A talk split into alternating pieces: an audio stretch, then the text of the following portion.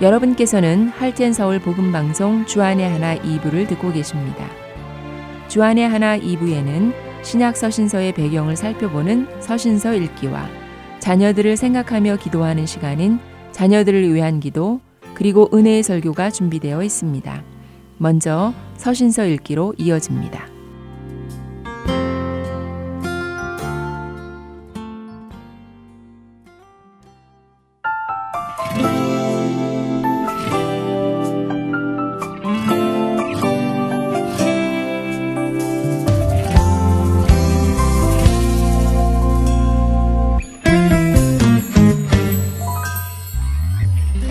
청취자 여러분 안녕하세요. 서신서 읽기 진행의 김민석입니다.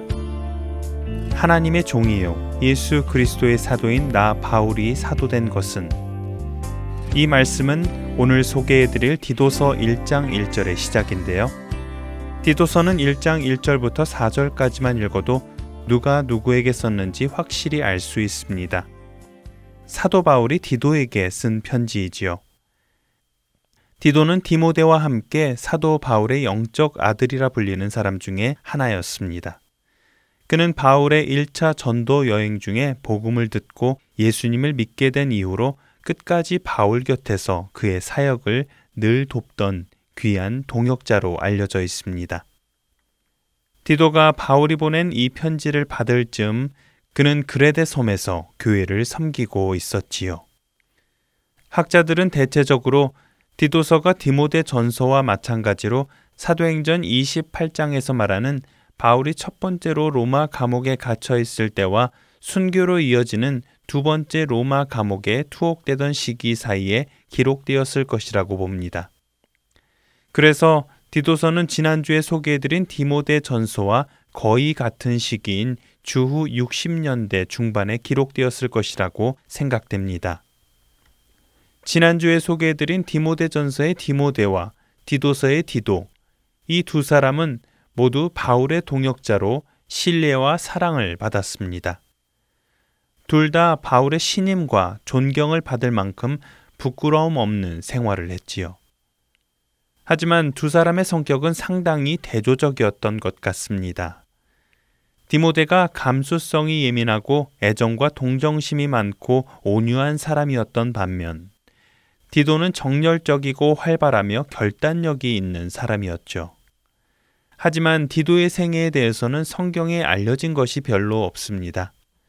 사도행전을 보면 디모데에 대한 내용은 여러 곳에서 보이지만 디도에 대한 내용은 구체적으로 보이지 않지요.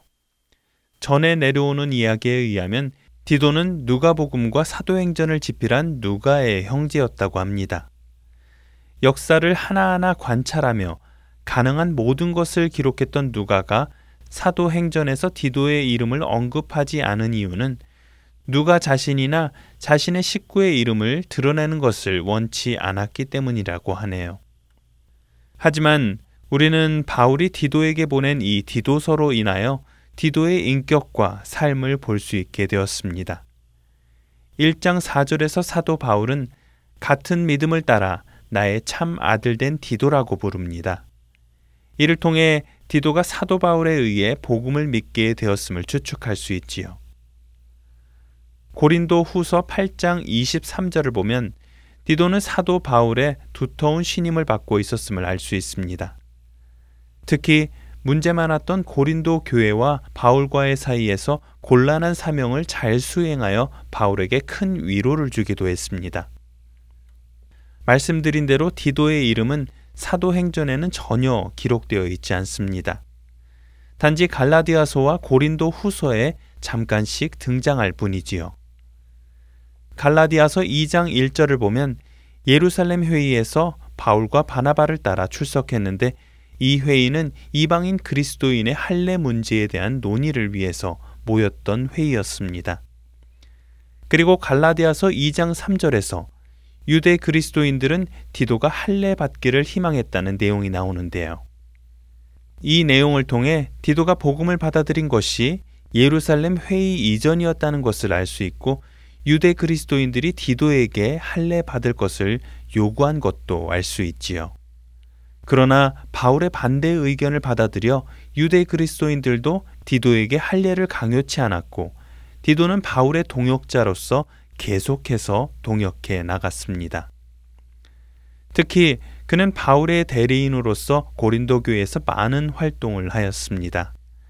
고린도 교회를 떠난 후에도 고린도 교회에 여러 가지 문제가 있을 때 디도는 그것을 해결하기 위해 다시 고린도로 보내졌고 그렇게 고린도 교회에 보내질 때 바울이 쓴 고린도 전설을 전했을 것이라고 학자들은 말합니다. 어려운 상황에 있던 고린도에 디도가 보내어진 것은 사도 바울이 그가 옳고 그름을 잘 분별하고 결단력 있는 리더인 것을 인정했기 때문일 것입니다. 그 후 디도는 로마 감옥에서 나온 사도 바울과 함께 그레데 섬을 방문하고 바울의 지시를 따라 그레데 섬에 남아 남은 일들을 정리하고 그레데 섬의 도시들마다 장로를 세우게 됩니다. 이렇게 디도를 그레데 섬에 남겨두고 떠난 사도 바울은 그레데와 디도에 대한 염려가 생겼습니다. 그래서 디도가 그레데 교회를 섬기는 데 필요한 것들을 정리하여 편지를 보내지요. 그 편지가 바로 디도서인 것입니다. 디도서에는 일반적인 다른 서신들처럼 교리를 설명하거나 복음을 변호하는 긴 설명이 들어있지 않습니다. 간단하게 거짓 교사들과 정통 유대주의자들에 대한 경고만이 남겨 있지요. 그 이유는 바울이 디도의 신학적 이해와 신념을 잘 알고 있었고 그것을 인정하고 있기 때문입니다. 디도가 섬기고 있던 그레네 섬은 지중해에 있는 다섯 번째로 큰 섬으로 제주도의 10배 정도 크기입니다. 학자들은 이 섬이 기원전 3000년 전부터 문명이 발달하여 교역의 중심지였다고 하는데요. 그레데 섬 사람들은 다른 지역의 사람들보다 거칠었다고 합니다. 그곳 사람들은 거짓말을 잘하였고 악한 짐승처럼 행동하기도 했습니다. 또한 게으르고 자기 배만 채우려는 탐식가들도 많았음을 디도서를 통해 알 수 있지요. 감사하게도 이런 환경의 그레데 섬에도 복음은 전해졌고 예수님을 구주로 영접하는 사람들이 생겼습니다. 그러나 아직 초신자들 뿐이었고 이들을 인도할 만한 지도자는 없었지요. 바울은 이 그레데 섬의 성도들이 앞으로 그 지역에 복음을 전할 전도자로 자라나기를 희망했습니다. 방탕하고 거친 그레데 사람들을 향해 담대히 복음을 전할 수 있는 준비를 갖추기 원했지요. 그래서 바울은 그 일을 할 수 있기 위해서 먼저 그들과는 구별된 삶을 삶으로 그레데 사람들의 시선을 끌어야 함을 강조합니다. 성도는 당시 그레데에 있던 방탕한 거짓 교사들과는 다른 거룩하고 경건한 생활을 해 나갈 것을 요구하지요. 디도서 3장 1절에서 5절입니다. 너는 그들로 하여금 통치자들과 권세 잡은 자들에게 복종하며 순종하며 모든 선한 일을 행하기를 준비하게 하며 아무도 비방하지 말며 다투지 말며 관용하며 범사의 온유함을 모든 사람에게 나타낼 것을 기억하게 하라. 우리도 전에는 어리석은 자요, 순종하지 아니한 자요, 속은 자요, 여러 가지 정욕과 행락에 종노릇한 자요, 악독과 투기를 일삼는 자요, 가증스러운 자요, 피차 미워한 자였으나 우리 구주 하나님의 자비와 사람 사랑하심이 나타날 때에 우리를 구원하시되 우리가 행한 바 의로운 행위로 말미암지 아니하고 오직 그의 긍휼 하심을 따라 중생의 씻음과 성령의 새롭게 하심으로 하셨나니 바울은 밝히 말합니다. 우리도 전에는 그들과 같았지만 이제는 씻음 받고 새로운 사람이 되었다고 말입니다.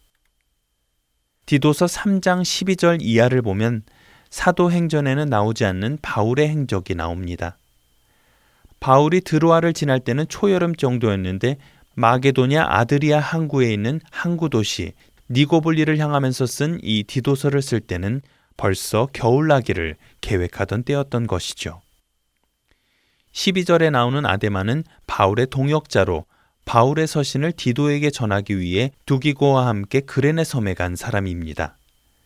기독교 전승에 의하면 아데마는 예수님의 70인 제자들 중 한 사람이었고 루스드라의 감독이었다고 합니다. 그와 함께 나오는 두기고는 로마에 거주하는 아시아 사람으로 바울과 깊은 친분을 가지고 있는 사람인데 사도 바울이 고린도에서 예루살렘으로 올라갈 때 에베소와 빌레몬서, 골로새서를 전달한 것으로 알려집니다. 서신서 읽기 디도서 편을 마칩니다.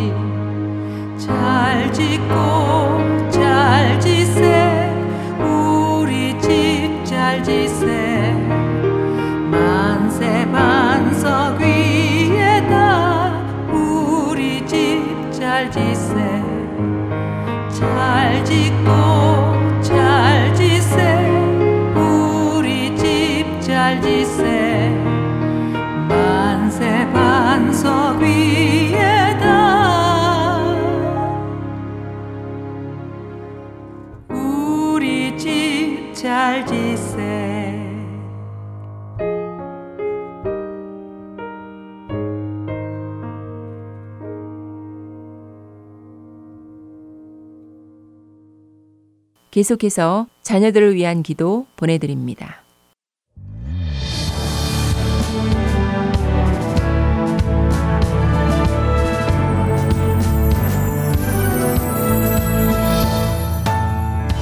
애청자 여러분 안녕하세요. 자녀들을 위한 기도 시간의 데보라 조이입니다. 저는 며칠 전 친구와 함께 부흥회에 참석하게 되었어요. 은혜로운 차양 시간이 끝난 후 학생들을 가르치시는 교육 목사님이 나오셔서 이렇게 말씀하셨어요. 오늘 예배에는 사랑하는 학생들이 주님을 찬양하는 시간을 갖겠습니다. 학생들은 며칠 동안 말씀을 배우며 하나님 아버지의 사랑과 본인들의 정체성을 깨달으며 찬양을 통해서 주님께 영과 진리로 예배하는 방법을 배웠습니다. 어둡고 악한 세상에서 하나님의 빛의 자녀로서의 역할을 감당하며 자라가는 학생들은 여러분의 기도가 절실히 필요합니다. 이 시간에 한 마음으로 이들을 위해 같이 기도해 주시면 좋겠습니다. 라고요. 목사님의 말씀 후에 그곳에 계셨던 모든 분들이 일어나 학생들을 위해 간절히 기도하기 시작했습니다.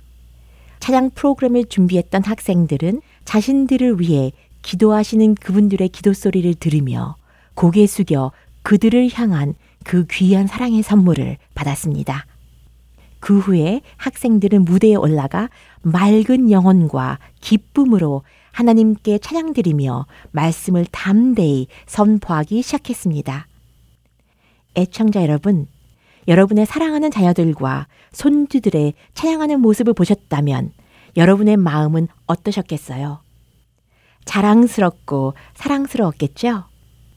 이 시간에 그들이 자신의 정체성을 알고 순수한 믿음과 사랑을 지키며 하나님께 영광 돌리는 귀한 사역자들이 되기를 소망하며 저와 함께 기도하시겠습니까?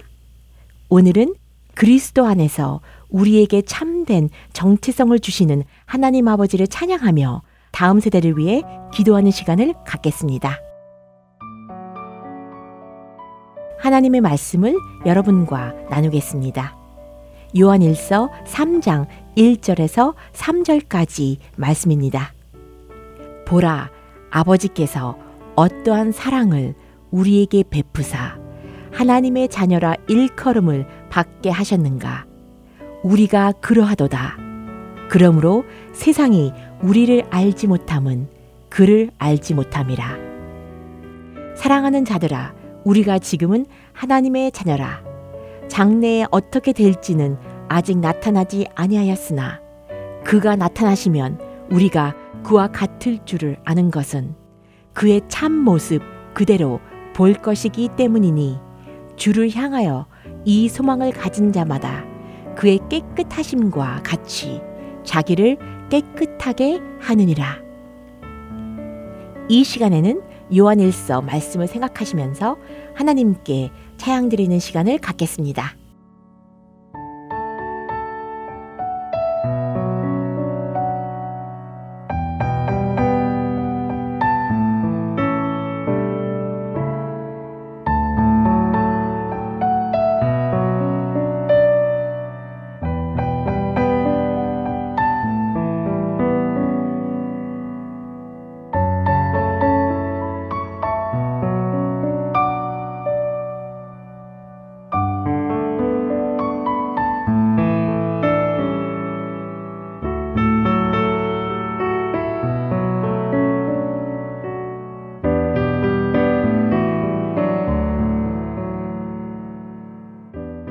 우리의 아버지 되시는 하나님을 새 노래로 찬양하며 주님의 이름을 송축합니다.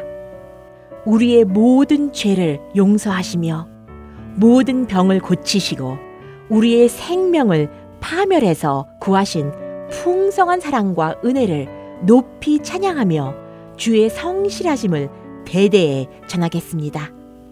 우리 구원의 하나님, 아버지의 한결같은 사랑은 생명보다 나으며 주님의 능력과 영광은 영원합니다.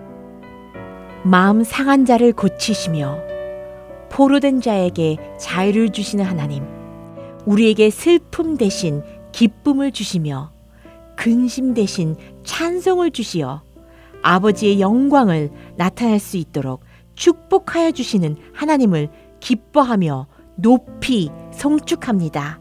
아멘. 이제 두 번째 단계로 고백의 시간을 갖겠습니다. 이사야 59장 2절에서는 오직 너희 죄악이 너희와 너희 하나님 사이를 갈라놓았고 너희 죄가 그의 얼굴을 가리어서 너희에게서 듣지 않으시게 함이니라고 말씀합니다. 하나님께서는 우리에게 고백하지 않은 죄가 있을 때 우리의 기도에 응답하지 않겠다고 말씀하셨습니다. 이 시간에는 성령님께서 깨닫게 해주시는 우리의 죄를 인정하고 주님 앞에 회개하는 시간을 갖겠습니다.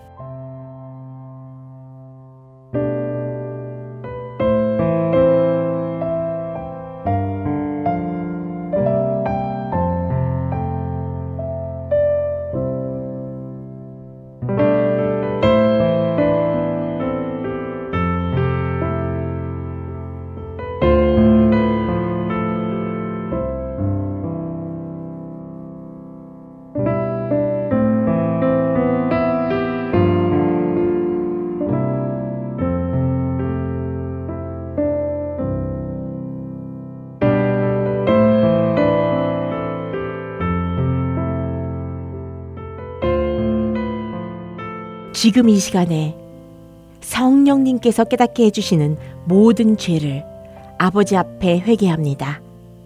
우리의 죄를 다 용서하여 주시고 주님의 보혈의 피로 깨끗하게 씻어주시는 놀라운 은혜에 감사드립니다.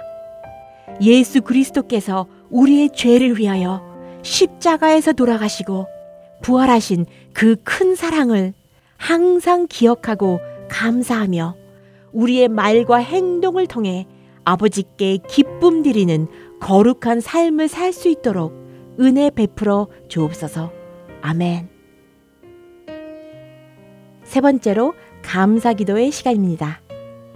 골로새서 3장 17절에서는 또 무엇을 하든지 말에나 일에나 다 주 예수의 이름으로 하고 그를 힘입어 하나님 아버지께 감사하라 라고 말씀합니다. 하나님은 우리의 감사의 삶을 받으시기에 합당하신 아버지이십니다. 이 시간에는 주님께서 행하신 일들을 생각하시면서 아버지께 우리의 고마운 마음을 올려드리는 시간을 갖겠습니다.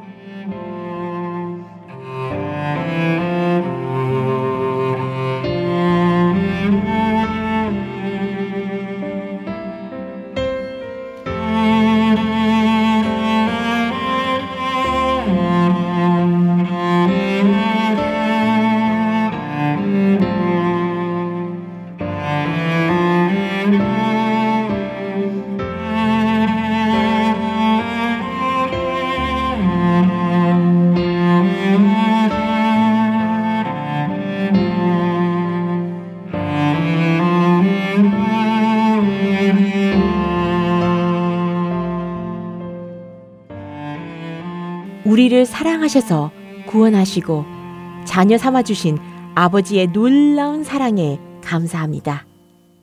사랑하는 자녀들과 손주들을 보호하여 주시고 말씀을 통해 아버지를 알게 하시니 감사합니다. 우리의 기도를 들어주시고 의를 쫓아 놀라운 일로 응답하시는 신실하신 주님을 마음을 다해 신뢰합니다. 우리가 일평생 주님께 감사하며 주의 이름으로 손을 들고 기도하겠습니다. 아멘. 이제 중보 기도의 시간입니다. 로마서 8장 34절에서는 누가 정죄하리요 죽으실 뿐 아니라 다시 살아나신 이는 그리스도 예수시니 그는 하나님 우편에 계신 자요 우리를 위하여 간구하시는 자신이라 라고 말씀합니다. 우리를 위해 기도해 주시는 예수님의 마음을 본받아 우리도 사랑하는 자녀들과 손주들의 삶 속에 아버지의 온전하신 뜻이 이루어지기를 소망하며 기도하는 시간을 갖겠습니다.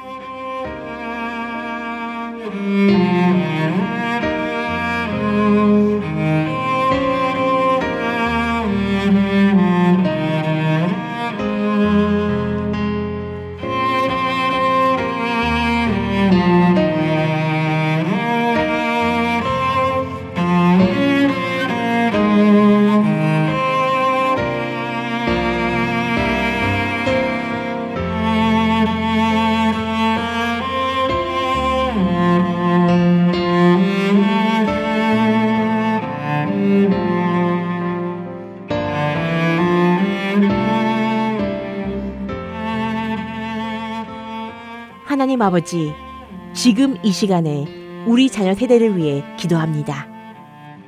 하나님의 풍성한 은혜로 그들의 심령을 채워주시며 주님의 말씀을 통해 자신의 참된 정체성을 알게 하여 주옵소서.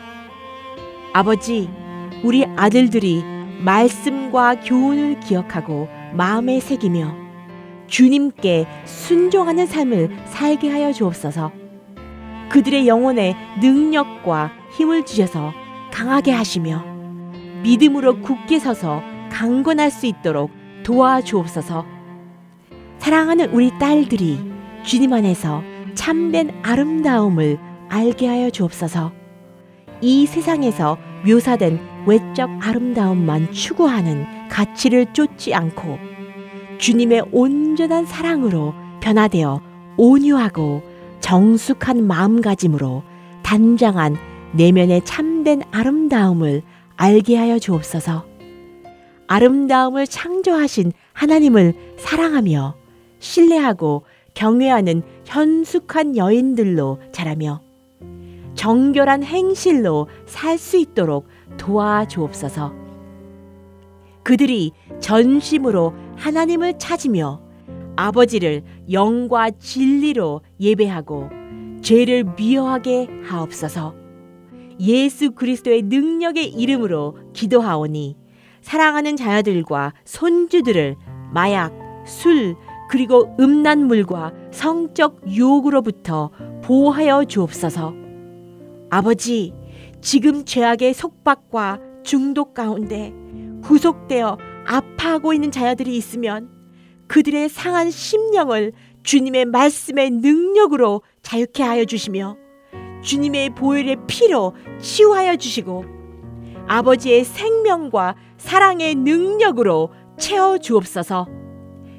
그들에게 아버지를 사랑하며 경배하는 마음을 갖게 하시고 믿음 생활을 잘하여 이 땅에 하나님의 나라를 세워가는 거룩한 삶을 살 수 있도록 축복하여 주옵소서. 예수님의 이름으로 간절히 기도합니다. 아멘.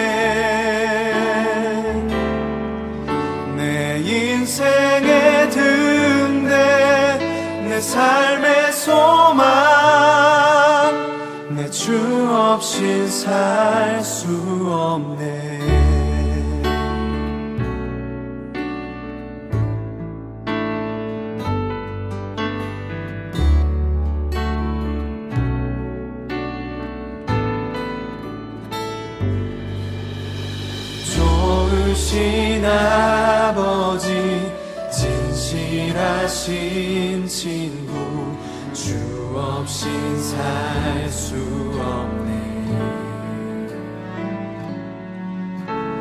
내 소망 내 위로 내 영광 내 기쁨 주 없인 살수 없네.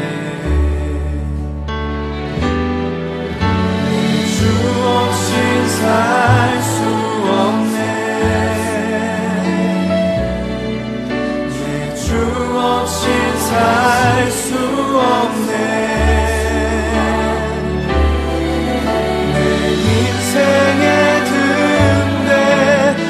삶의 소망. 내 주 없인 살 수 없네. 내 주 없인 살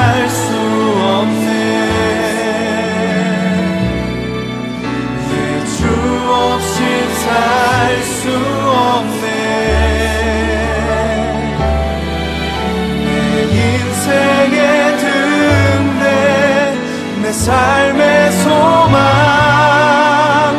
내 주 없이 살수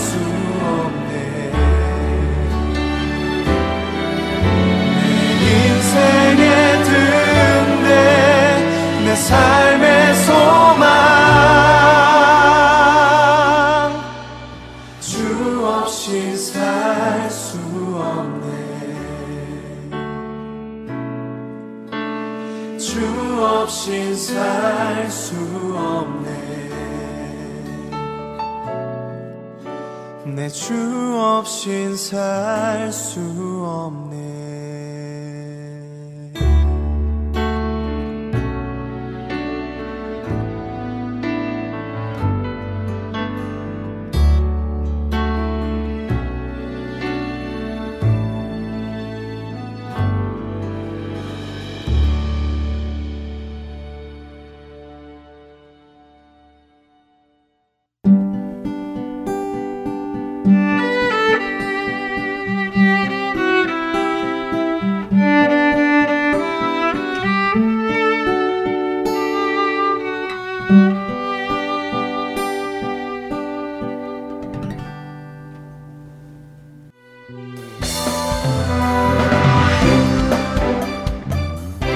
서울 복음 방송 애청자 여러분 안녕하세요.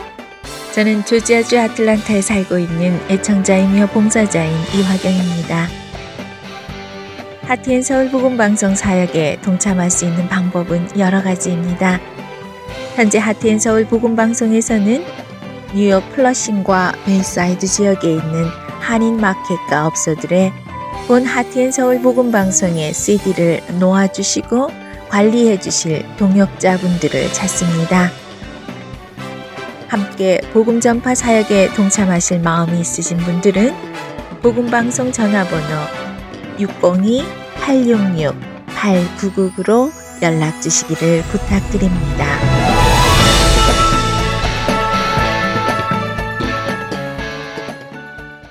은혜의 설교 말씀으로 이어드립니다. 오늘 설교 말씀은 소천하신 옥하는 목사님께서 1987년 5월 17일에 전해주신 참신자와 거짓 신자의 차이라는 제목의 설교입니다. 은혜의 시간 되시길 바랍니다.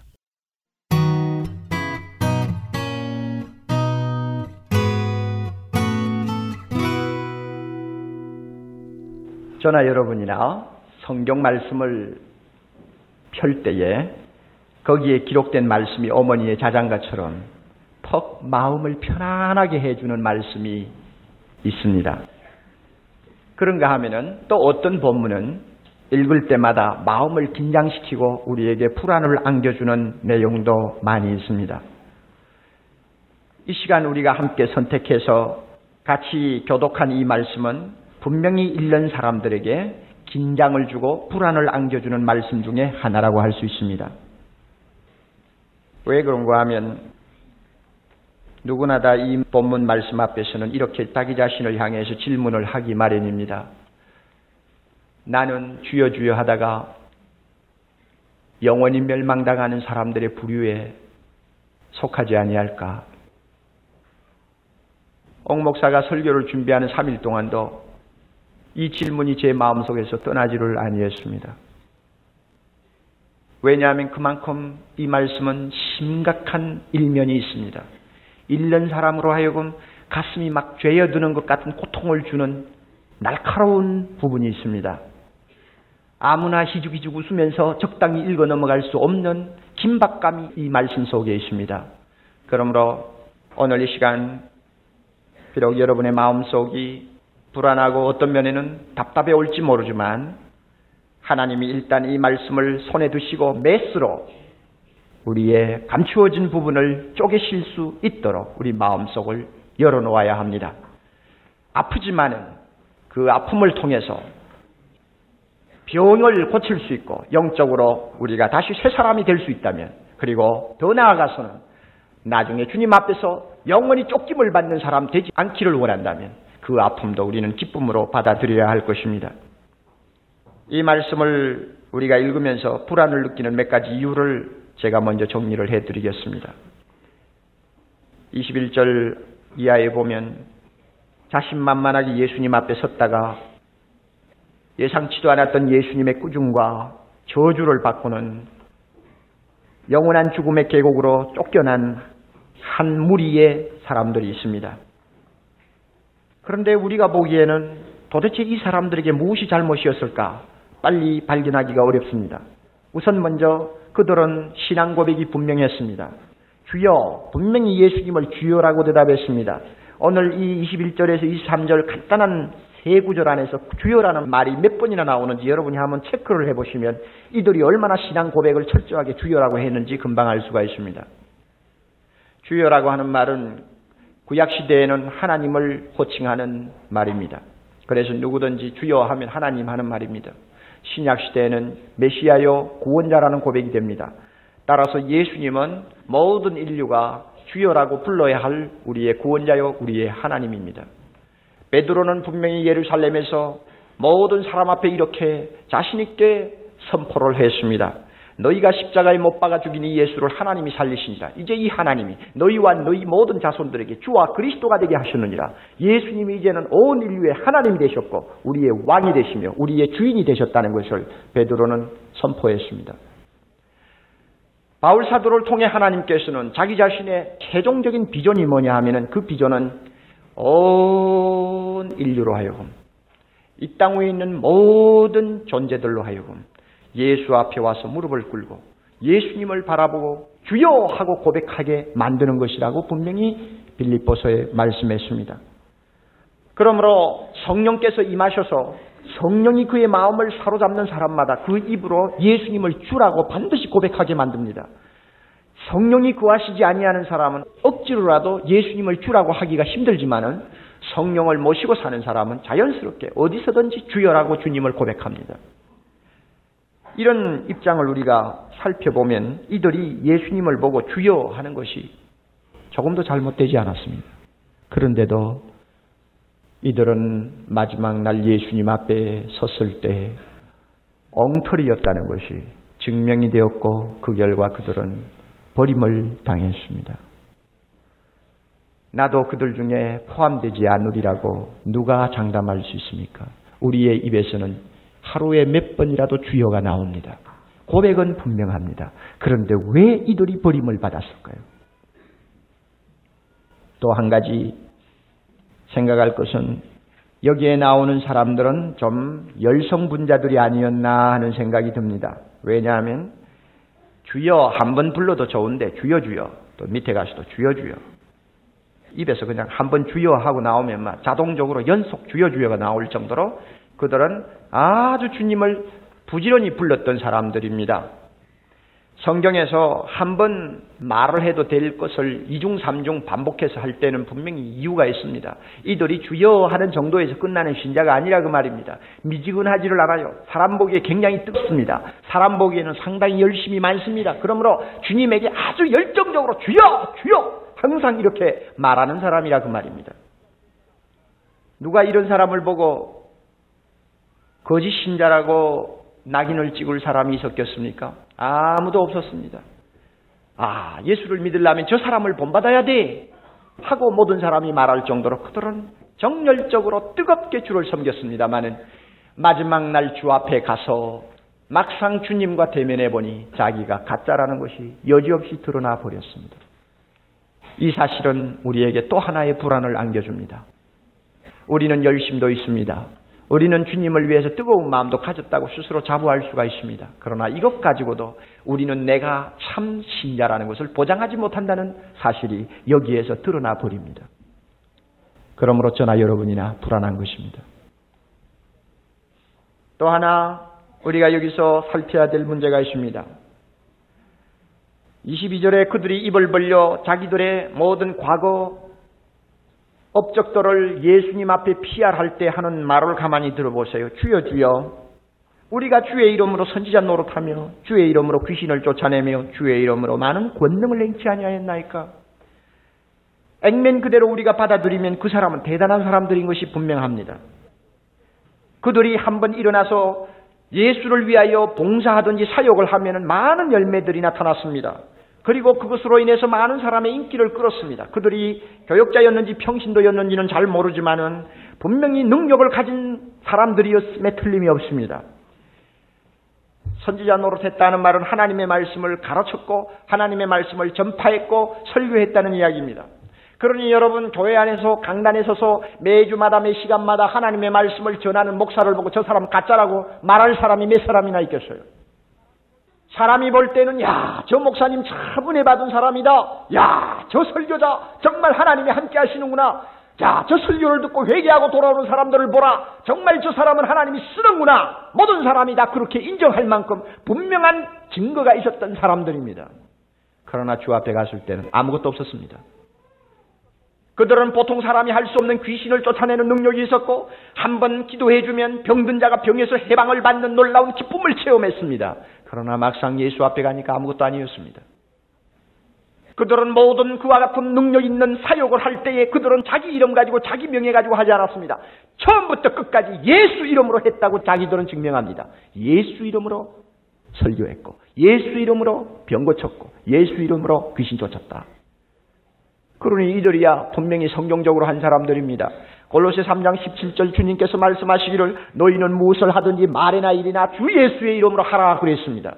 말에나 일에나 주 예수 이름으로 하라. 주 예수 이름으로 했습니다. 분명히 했습니다.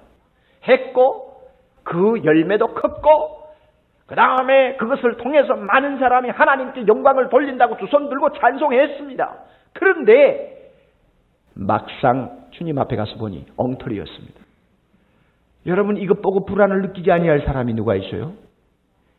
그 사람의 능력, 그 사람의 은사, 그 사람의 직책, 그 사람을 통해서 나타나는 많은 일의 열매를 가지고도 그 사람이 진짜인지 가짜인지를 구별할 수가 없다는 것이 이 본문이 가르쳐 주는 교훈인데 목사가 이 본문을 읽을 때마다 긴장 안 하겠어요, 여러분?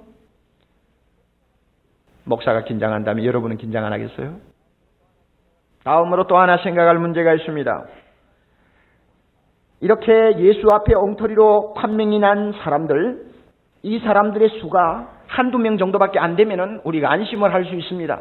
뭐 설마 내가 거기에 끼겠느냐 이렇게 생각할지 모르지만 보니까 22절 주님께서 말씀하실 때 사람의 수가 어떻습니까?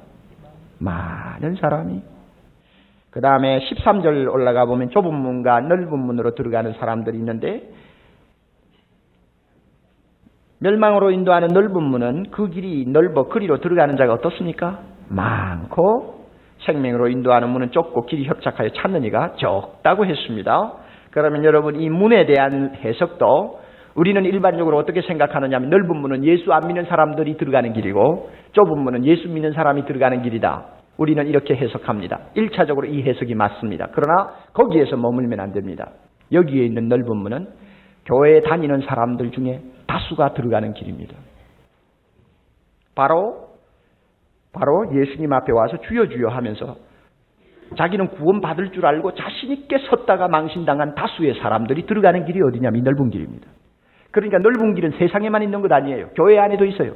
그래서 많은 사람들이 그 좋은 길, 가기 쉬운 길 한마디로 말하면 예수 믿기 쉬운 길로 간다 그 말입니다. 신앙생활 하기 좋은 길로 가는 거예요. 자기에게 부담이 안 되는 또 어떤 면에는 마음에 특별한 어떤 부담 없이 그저 교회 다닐 수 있는 그런 쉬운 길을 택하는 것이 넓은 길이라 말입니다. 이 넓은 길은 사람들이 많이 가게 돼 있어요. 그 사람들 속에 내가 끼지 않는다고 어떻게 우리 스스로가 장담할 수 있습니까? 사람은 누구나 다수에 끼기를 좋아합니다. 외로운 소수에 끼어서 고전분투하는 것을 아무도 좋아하지 않습니다. 신앙생활도 무엇인가 좀 성경 말씀대로 바로 살아보려고 십자가를 지고 고생하며 고통을 당하는 사람들이 걸어가는 길은 별로 사람들이 들어가기를 원치 아니하고 그저 마음대로 신앙생활 마음껏 즐기면서 할 수 있는 곳을 들어가려고 하니까 내가 거기에 끼지 않는다고 누가 장담할 수 있느냐 말입니다. 그러니까 우리가 이 말씀을 볼 때 불안합니다. 또 하나 불안한 이유를 말씀드리죠. 여기에 나온 사람들은 예수님 앞에 마지막 날 설 때까지 자기가 가짜라는 것을 전혀 몰랐습니다. 교회도 몰랐고요. 그 사람들 주변에 있는 측근들도 그들이 엉터리 신자라는 것을 전혀 몰랐습니다. 아마 그들이 세상에 살고 있을 때 교회 다닐 때 사람들이 당신은 예수 그리스도를 누구라고 생각합니까 하면 틀림없이 그는 그리스도시요 살아계신 나의 하나님입니다 하고 분명히 고백했을 것입니다. 그들이 세상에 살아있을 때 만약에 누군가가 그를 붙들고 당신은 구원의 확신이 있습니까? 하고 물었으면 그들은 틀림없이 대답하기를 예, 나는 구원받을 확신이 있습니다. 하고 말했을 것입니다. 그리고 그들이 세상을 떠났을 때 온 교회가 모여서 화려한 장례식을 치루었을 것입니다. 장례식을 집례하는 목사는 앞에서 하나님 앞에 감사의 기도를 드렸을 것입니다. 이 세상에서 훌륭한 신앙생활하고 교회 앞에 많은 칭찬받고 교회를 위해 큰 몫을 감당하던 주의 사랑하는 자녀가 이제는 주의 품에 쉬게 된 것을 주여 감사합니다 하고 기도해 주었을 것입니다. 그리고 며칠 후 며칠 후 요단강 건너가서 만나자고 이별 찬송을 아주 즐겁게 또 어떤 면에는 진지하게 불렀을 것입니다. 그러나 저 뒷면에서 일어나는 일은 완전히 다른 일이 일어났습니다. 아무도 그들이 잘못되었다고 생각하지 않았습니다. 그러나 주님 앞에 서니까 상황은 그것이 아니었습니다. 여러분, 내가 이런 사람들 틈에 끼지 않는다고 어떻게 보장할 수 있습니까? 바로 이런 것이 이 말씀을 읽을 때마다 우리 마음을 긴장시키고 불안케 하는 요인입니다. 정리하면 다시 하실래요? 다섯 가지. 자, 왜 우리는 이 말씀을 읽을 때 항상 긴장을 느낍니까? 첫째는 그들은 신앙 고백이 분명했는데 버림받았기 때문입니다. 둘째는 그들은 주여 주여 상당히 열성적으로 주를 섬긴다고 섬긴 사람이지만 버림받았습니다. 그들은 봉사하는 데 사역하는 데 있어서 남다른 은사와 남다른 능력을 가지고 큰 열매를 맺은 사람이었습니다만 나중에 버림받았습니다. 그와 같은 사람들이 네 번째로 가는 문은 많은 사람들의 인기를 끄는 길이었습니다. 그러니 많은 사람들이 옳다고 생각하고 가니까 나도 들어갈 수 있는 확률이 얼마든지 큰데 그 길이 바로 잘못된 길이었습니다. 그러니까 불안하고 또 하나는 마지막 주 앞에 서는 그날까지 그들의 진실한 정체가 드러나지 않는다는 점에 있어서 우리는 불안을 느낍니다. 나도 그럴지 모른다는 이야기입니다. 사랑하는 형제자매 여러분 마음속에 지금 제가 전하는 이 말씀을 통해 무엇인가 자꾸 고통을 당하게 하는 점이 있으면 성령께서 여러분의 마음을 지금 하나하나 정리하고 계신다는 것을 잊어버리지 마세요. 오늘 교회 안에 이런 불행한 사람이 될 수 있는 확률을 가진 사람이 얼마나 될까? 거짓된 성도들의 부류에 들어갈 수 있는 위험을 가진 사람이 도대체 몇 프로나 될까? 나는 말 못해요. 모르니까요. 사람은 판단 못합니다. 이 정도의 사람이면 옥목사도 아마 틀림없이 야 당신이야말로 좋은 신자입니다. 당신이야말로 우리 교회에서는 없었으면 안 되는 사람이라고 저는 축겨 세웠을 것이고 함께 일하자고 손을 잡았을 것입니다. 모릅니다. 누가 진짜인지 가짜인지 어떻게 알아요? 오직 하나님만이 합니다. 오직 자기 자신만이 합니다.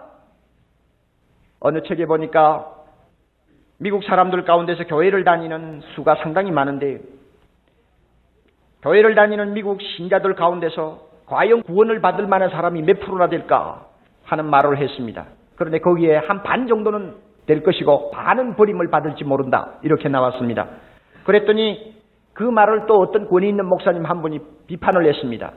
반 정도가 구원받을 수 있다고 생각하는 것은 너무나 낙관적이다.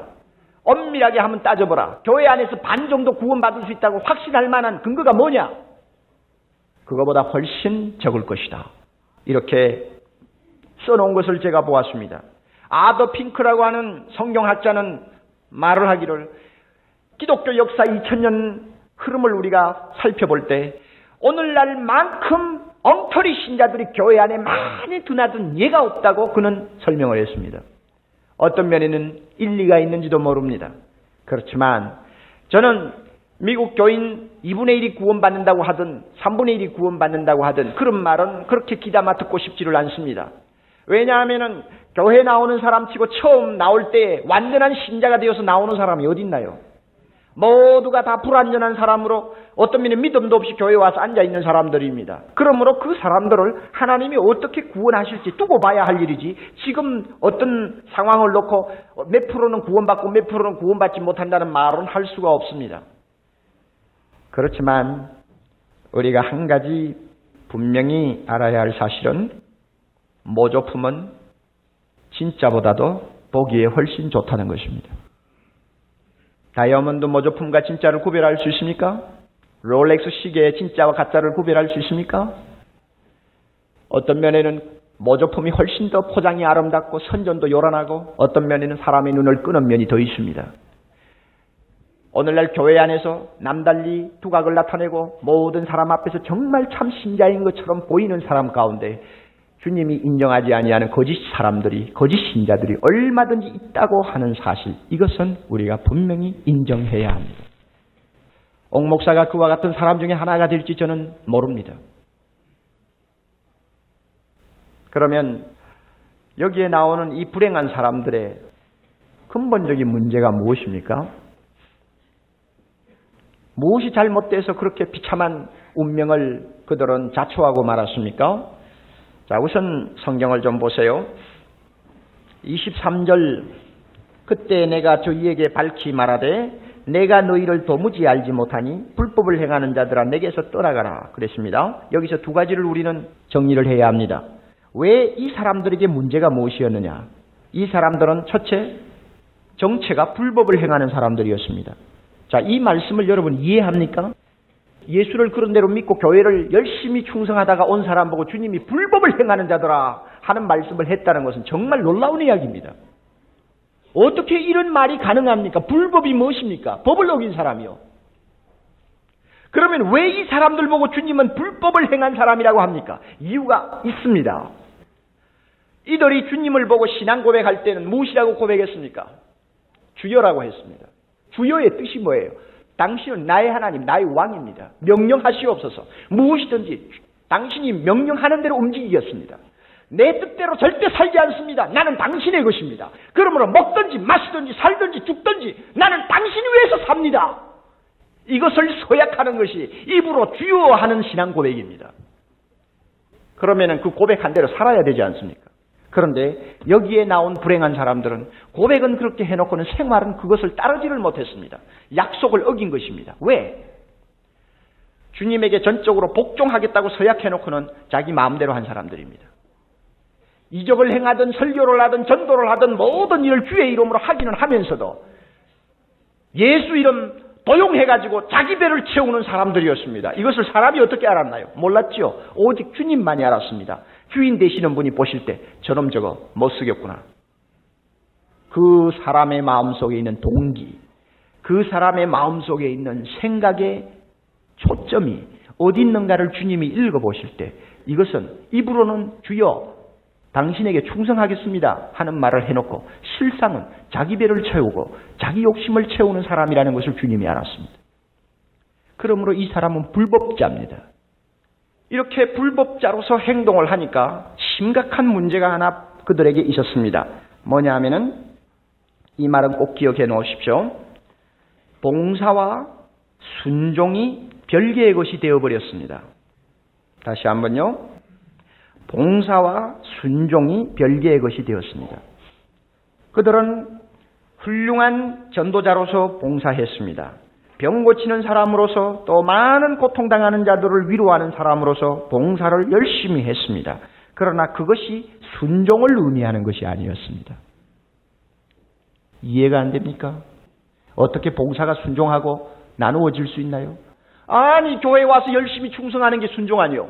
아니, 목사로서 자기 직책에 생명을 걸고 뛰어드는 거 순종 아닙니까? 아니 복음 전하라고 하는데 복음 전하면 순종 아닙니까? 귀신 들린 사람 귀신 쫓아내는 거 순종 아닙니까? 다 순종이죠. 왜 그런데 그것이 순종이 아니라고 그럽니까? 순종이 아니에요. 이 사람들에게는. 그것은 하나의 봉사입니다.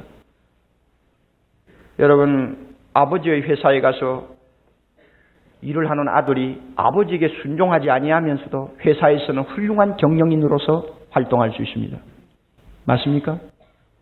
하나님에게 순종하지 않는 사람이 멋있는 목사가 될 수가 있습니다. 하나님에게 순종하지 아니하는 사람이 탁월한 설교가로서 행세할 수 있습니다. 왜 그렇습니까? 봉사라는 것은 대부분이 공적인 입장에서 하는 일입니다. 많은 사람이 주목합니다. 온 교회가 쳐다보고 있습니다. 모든 사람에게 이목이 드러나 있습니다. 이 자리에서는 주의 이름으로 하나님에게 전적 복종하는 것 같은 자기 자신의 생활을 할 수 있습니다. 그러나 순종이라는 것은 보이지 않는 자리에서 어떻게 하는 사람이냐가 순종과 관계되는 것입니다. 그러니 남 앞에서는 봉사합니다만은 사적인 자기 생활에서는 어떻게 하는 사람이냐 이건 아무도 모르죠. 자기만 알죠. 하나님만 알죠.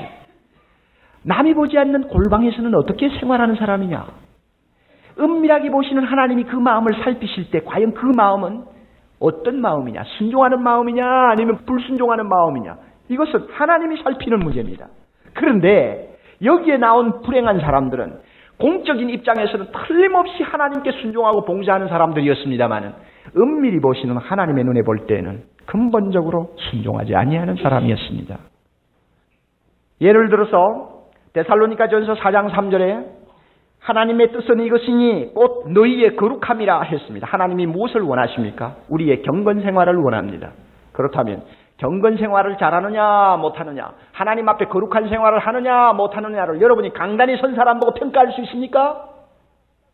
옥목사 보고 여러분 저 사람은 거룩한 생활을 한다고 보장할 수 있습니까? 여러분이 제 사생활을 아나요? 모르죠. 강단에서 사역할 때는 아무리 순종하지 아니하는 사람이라도 순종하는 것처럼 얼마든지 자기를 위선할 수 있습니다. 사람들은 이것을 보고 썩는 거예요. 아, 저 사람이야말로 거룩한 사람이야. 경건한 사람이야. 말합니다마는 뒤에 가리워져 있는 음지의 생활을 하나님이 보실 때 공적인 생활과 사적인 생활이 일치되지 아니하면 그 사람은 봉사와 순종이 나누어져 버린 이중인격자가 되어버린 것입니다. 여러분, 은밀한 것을 더 크게 보시는 하나님 앞에 여러분은 순종하는 사람입니까? 여러분 혼자 있는 골방에서 여러분은 하나님께 순종하는 생각을 갖고 항상 하나님을 생각합니까? 여러분이 사람들 눈을 피해서 다니는 모든 생활 환경에서 은밀히 보시는 하나님이 보실 때 참 순종하기를 기뻐하는 하나님의 자녀로 생활하고 있습니까? 아니면은 사람들이 보는 교회 앞에서만 순종하는 사람으로 여러분들은 살고 있습니까? 여러분 스스로가 평가할 수 있습니다. 우리 중에 이와 같은 비극적인 생활을 하는 사람이 하나도 없기를 바랍니다. 저도 그렇게 되지 않기를 위해서 저 나름대로 몹시 애를 씁니다마는 그러나 주 앞에 두려운 때가 한두 번이 아닙니다. 이상하지요? 세상에서는요. 공적으로 화려한 사람일수록 사적으로 문제가 많은 경우가 참 많이 있습니다. 맞습니까? 사람들 앞에 굉장히 대단하게 능력 있는 사람처럼 보이는 사람이 사적으로 들어가 보면은 영적으로나 정신적으로나 도덕적으로 형편없는 사람들이 있습니다. 그러므로 남 앞에 잘 보일수록 그 사람은 요주의 인물입니다. 하나님이 보실 때 신실해야지 사람이 보기에 신실한 것은 의미가 없어요. 세상 사람들 앞에 여러분들이 찬송 성경 들고 다닐 때는 경건한 사람들이요 하나님을 찬양하는 사람처럼 보일 수 있습니다. 그러나 여러분 개인의 생활에서 하나님이 인정할 만한 순종이 있습니까?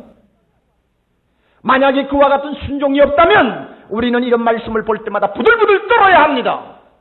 나중에 내가 어떤 사람으로 판명될지 아무도 모르기 때문입니다. 또 하나 이 사람들에게 지금 문제점 하나가 있습니다. 그것은 뭐냐 하면은 23절 다시 보세요. 내가 너희를 도무지 알지 못하노라 그랬죠. 예수님이. 내가 너희를 도무지 모른다. 자, 이것은 참 엄청난 이야기입니다. 아니, 예수님이 여기 자기 앞에 와 있는 사람을 모른다니 이거 말이 됩니까? 일생 동안 교회에서 설교하고 교회에서 능력 행하고 많은 사람에게 칭찬받은 사람을 예수가 모른다니요?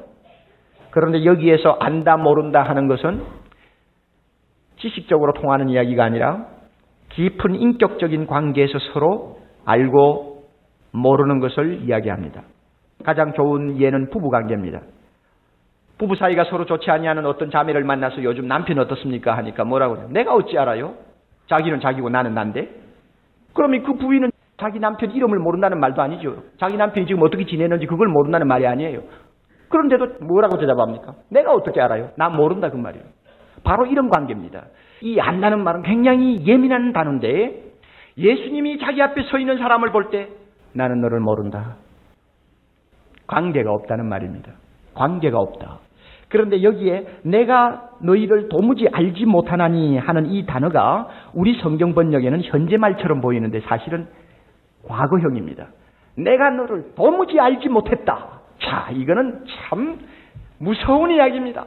이 사람들이 세상에 있을 동안 참 멋있는 크리스찬으로서 곽강을 받고 사람들에게 칭찬받을 만한 많은 일을 하고 있을 때에도 주님은 그들과 전혀 몰랐다. 그들과 관계가 없었다 하는 이야기입니다. 그러면 왜 이와 같은 사태가 벌어졌을까요? 제가 볼 때는 이 사람들이 세상에 있을 동안 주님과 깊은 인격적인 교제가 단절되어 있었다고 생각합니다. 공적으로 나와서는 찬송도 힘있게 부르고 그야말로 할렐루야 하면서 모든 사람 앞에 은혜 받은 것처럼 행세했지만은 깊은 은밀한 곳에 가서는 주님과 말씀과 기도를 가지고 깊이 사귀면서 주여 주님이 나에게 향하신 뜻이 무엇입니까? 주님, 주님은 나를 향해서 무엇을 원하시나이까? 진지하게 물으면서 주의 뜻을 찾아 겸손하게 순종하려고 하는 그 영적 교제가 단절되어 버려 있었습니다. 이것이 바로 그들로 하여금 불행한 사람으로 만든 것입니다. 하나님의 뜻을 읽지 못하니까 제 마음대로 할 수밖에 없지 않습니까? 하나님의 뜻을 잘 모르니까 자기 생각이 하나님의 뜻이라고 생각하는 것 가지고 교회 앞에서 일하고 봉사했지 않겠습니까? 그러나 주님과의 인격적인 깊은 만남이 단절되었기 때문에 나는 너와 관계가 없었다 하는 말로 주님은 정의를 해버린 것입니다. 사랑하시는 성도 여러분, 강단에 선 옥목사를 유심히 보세요. 여러분들은 상당히 주의해야 합니다. 옥목사가 지금 설교를 이렇게 성경 들고 나와서 여러분에게 합니다. 그리고 여러분들에게 예수 잘 믿고 참 우리도 버림받지 않도록 노력해야 된다고 하는 진리를 가르쳐 줍니다. 그러나 여러분이 모르는 부분이 있어요. 옥목사가 하나님과 은밀하게 어떤 인격적인 관계를 가지고 있는지 여러분 아시나요? 그것은 주님이 아시는 일이요. 사람은 몰라요. 그러니 하나님과 인격적인 관계가 단절되었어도 강단에 올라와서 얼마든지 은혜 끼칠 수 있고 많은 사람에게 감동을 줄 수 있다는 사실을 여러분이 잊어버리면 안 됩니다. 은밀히 보시는 우리 주님 앞에 인정받으려면 참으로 주님의 마음을 읽기 위해서 날마다 날마다 말씀을 통해 주님의 뜻을 살펴야 되고 기도하면서 주여 나에게 명령하옵소서 하는 진실한 자세가 있어야 합니다. 어떤 자매가 성경 공부를 하다가 성경을 가르치는 선생님에게 물었습니다. 하나님께 절대 복종한다는 것이 무엇인지 한마디로 정의를 해 주십시오. 그랬더니 지도하는 교사가 한참 생각하다가는 백지 하나를 내어가지고 저 자매님 여기다가 제일 마지막에 여기 자매님 이름으로 사인을 하세요. 그래서 사인을 했습니다.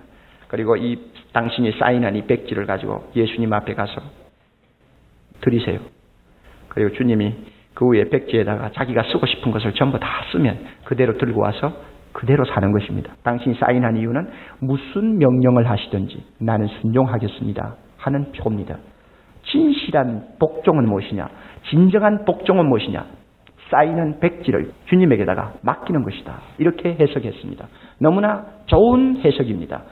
그렇습니다. 예수 믿는 사람이 예수님을 주님이라고 부릅니다. 그러면 우리는 항상 내가 사인한 백지를 주님에게 가지고 가야 합니다. 주여 오늘도 종은 주님께 순종하기를 원합니다. 무엇이든지 명령하옵소서 이 종이에 써주십시오. 내가 이대로 살겠습니다. 바로 이것이 신자의 자세입니다. 이런 사람은 아무리 심판대 앞에 서도 버림받을 염려는 안 합니다. 결론을 맺습니다. 사랑하시는 형제자매 여러분, 우리는 본 해퍼가 말한 것처럼 값싼 은혜를 좋아하는 신자가 되면 안 됩니다. 값싼 은혜가 무엇인지 압니까? 자, 믿음으로만 구원받으니까 순종은 뭐 잘 못해도 괜찮다. 항상 믿기만 바로 해라 하는 이야기를 하면 이것은 값싼 은혜입니다. 여러분 대답하십시오. 구원받을 수 있는 참 믿음은 반드시 무슨 열매가 따라옵니까?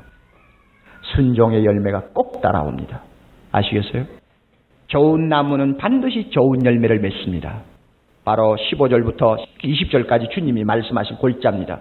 좋은 나무는 반드시 좋은 열매를 맺는다. 그러므로 그 나무가 좋으냐 나쁘냐는 열매 보고 분별한다고 그랬습니다.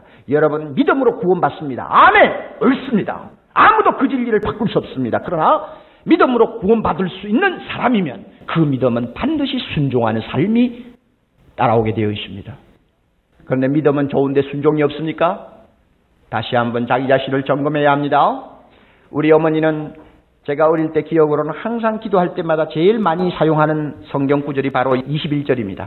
주님이여 나더러 주여 주여 하는 자마다 천국에 들어가지 못하고 주의 뜻대로 하는 자라야만 들어간다고 했는데 이 종은 이 사람은 도무지 순종하지 못합니다. 주여 용서해 주옵소서. 날마다 그 기도 잘하셨어요. 그래서 제 귀에 아주 박혔는데 시간마다 그와 같이 기도하면서 자기를 점검하는 것은 좋지만 그 기도가 평생 계속되면 안 됩니다. 그렇죠?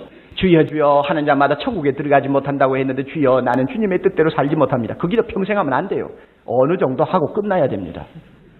끝나고 그 다음에 주여 정말 하나님 나라 들어갈 자는 좋은 믿음 가진 사람이 그 믿음은 반드시 순종이 따라온다고 했는데 주여 적은 일이나마 종이 순종하려고 애쓰게 해주심을 감사합니다.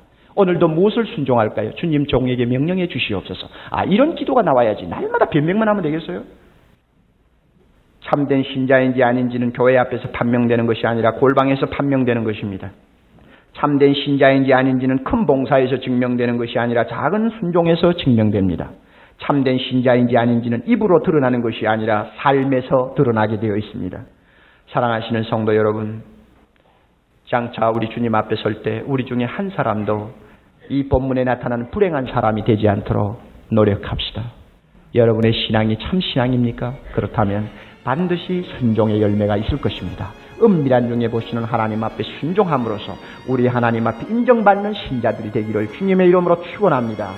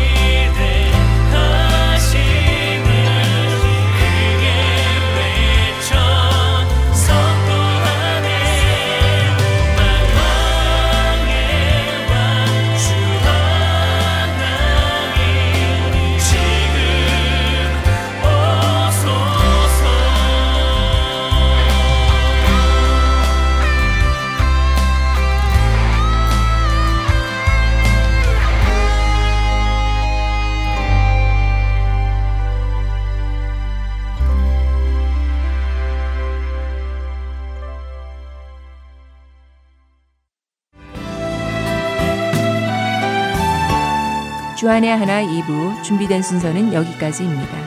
함께 해주신 여러분께 감사드립니다. 다음 시간에 뵙겠습니다. 안녕히 계세요.